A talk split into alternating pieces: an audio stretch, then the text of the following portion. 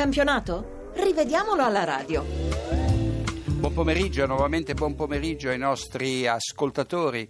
Grazie come di consueto a Luca Gattuso e Lorenzo Baletti per la collaborazione in redazione e grazie a Claudio Rancati che ci assiste alla console. Partiamo dall'anticipo di oggi a pranzo, Parma-Genoa 1-1.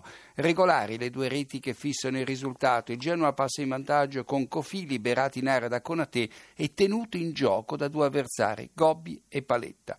Al trentunesimo il Parma pareggia con Schelotto sugli sviluppi di una punizione battuta da Cassano. Nel momento in cui parte il pallone l'Argentina è in fuorigioco ma non partecipa all'azione perché è occupata a toccarsi il volto dopo una manata di De Maio a gioco fermo. Niente di violento, sia chiaro. La palla arriva poi all'argentino diagonale gol dopo il controllo maldestro di Lucarelli e l'assist di Parolo tutti in posizione corretta i giocatori emiliani. Fra i due episodi va ricordato il tiro a rete di Munari che ai lui viene impattato da Amauri, suo compagno di squadra, tra braccio e fianco. Sul finire del primo tempo, una buona occasione per il Genoa è vanificata da un fuorigioco di Calaiò, giusta la segnalazione dell'assistente Bianchi che cancella l'assist al compagno di squadra. Al quinto della ripresa Conate si lascia cadere al limite dell'area del Parma senza subire fallo da parola e l'arbitro lo ammonisce per simulazione.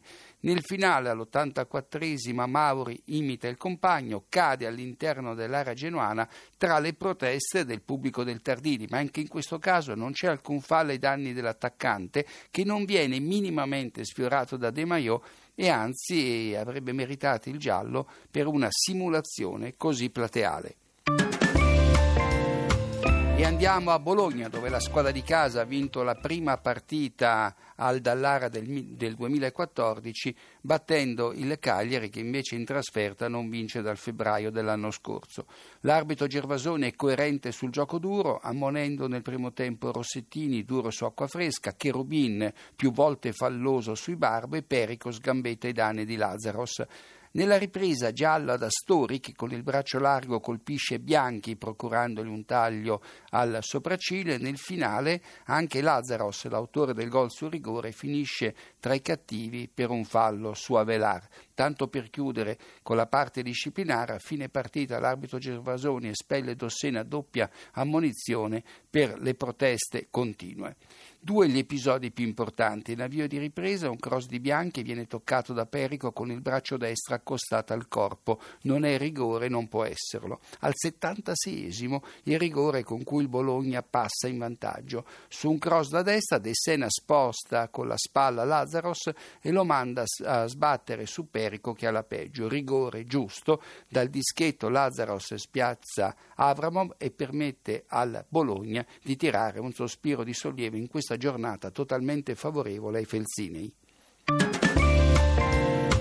E andiamo a San Siro dove l'Atalanta ha battuto l'Inter così come era successo già l'anno passato con la tripletta di Dennis sul punteggio, eh, ricordate bene, di 3 a 1 per gli uomini allora di Stramaccioni. Il primo episodio di questa partita si verifica al quarto d'ora nell'area bergamasca. Cigarini si disinteressa del pallone per bloccare Ranocchia impegnato a raggiungere un cross. Ranocchia finisce a terra, l'arbitro fa giocare, ma il contatto c'è tutto.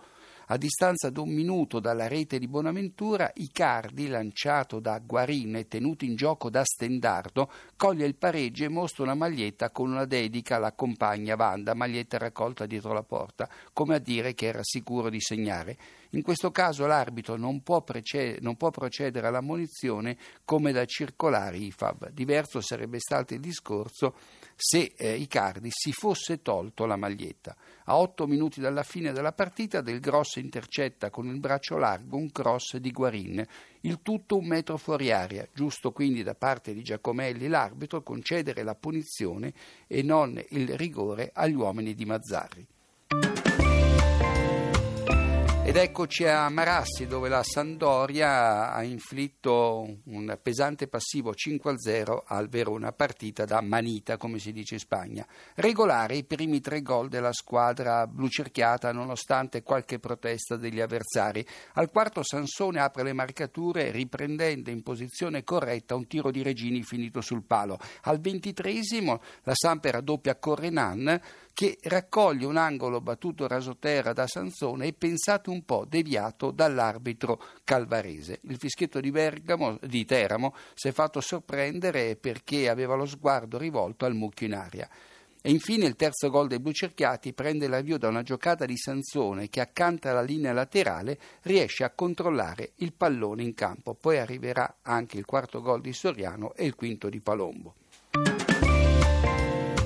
Ed eccoci a Udinese Sassuolo, vinta dai friulani per 1-0. È buono il gol di Di Natale che porta in vantaggio la squadra friulana. Al 26esimo, sul tiro a rete di Basta deviato da Longhi, l'attaccante dell'Udinese è in posizione regolare. Ci sarebbe poi da discutere se il tocco di Longhi può essere considerata la stregua di un intervento volontario che rimette in gioco l'avversario. E poi Andiamo ai due rigori. Al 33 di Natale, complice una zolla traditrice alza sopra la traversa un rigore concesso giustamente all'Udinese dall'arbitro Peruzza. A provocarlo un intervento di Farias che in barriera si, svol- si volta e respinge con il gomito sinistro la punizione di di Natale. Altro rigore sbagliato al 61esimo, questa volta da Floccari, e lo sbaglio impedisce al Sassuolo di raggiungere il pari. L'attaccante, dopo aver colpito il palo, riprende il pallone e vanifica l'azione. Non si può, il regolamento vieta a chi batte il rigore di toccare il pallone per due volte consecutivamente e il palo non conta. L'arbitro Peruzzo fischia l'irregolarità con un paio di secondi di ritardo. Per la cronaca era stato Pinzi a causare il rigore spingendo alle spalle Magnanelli.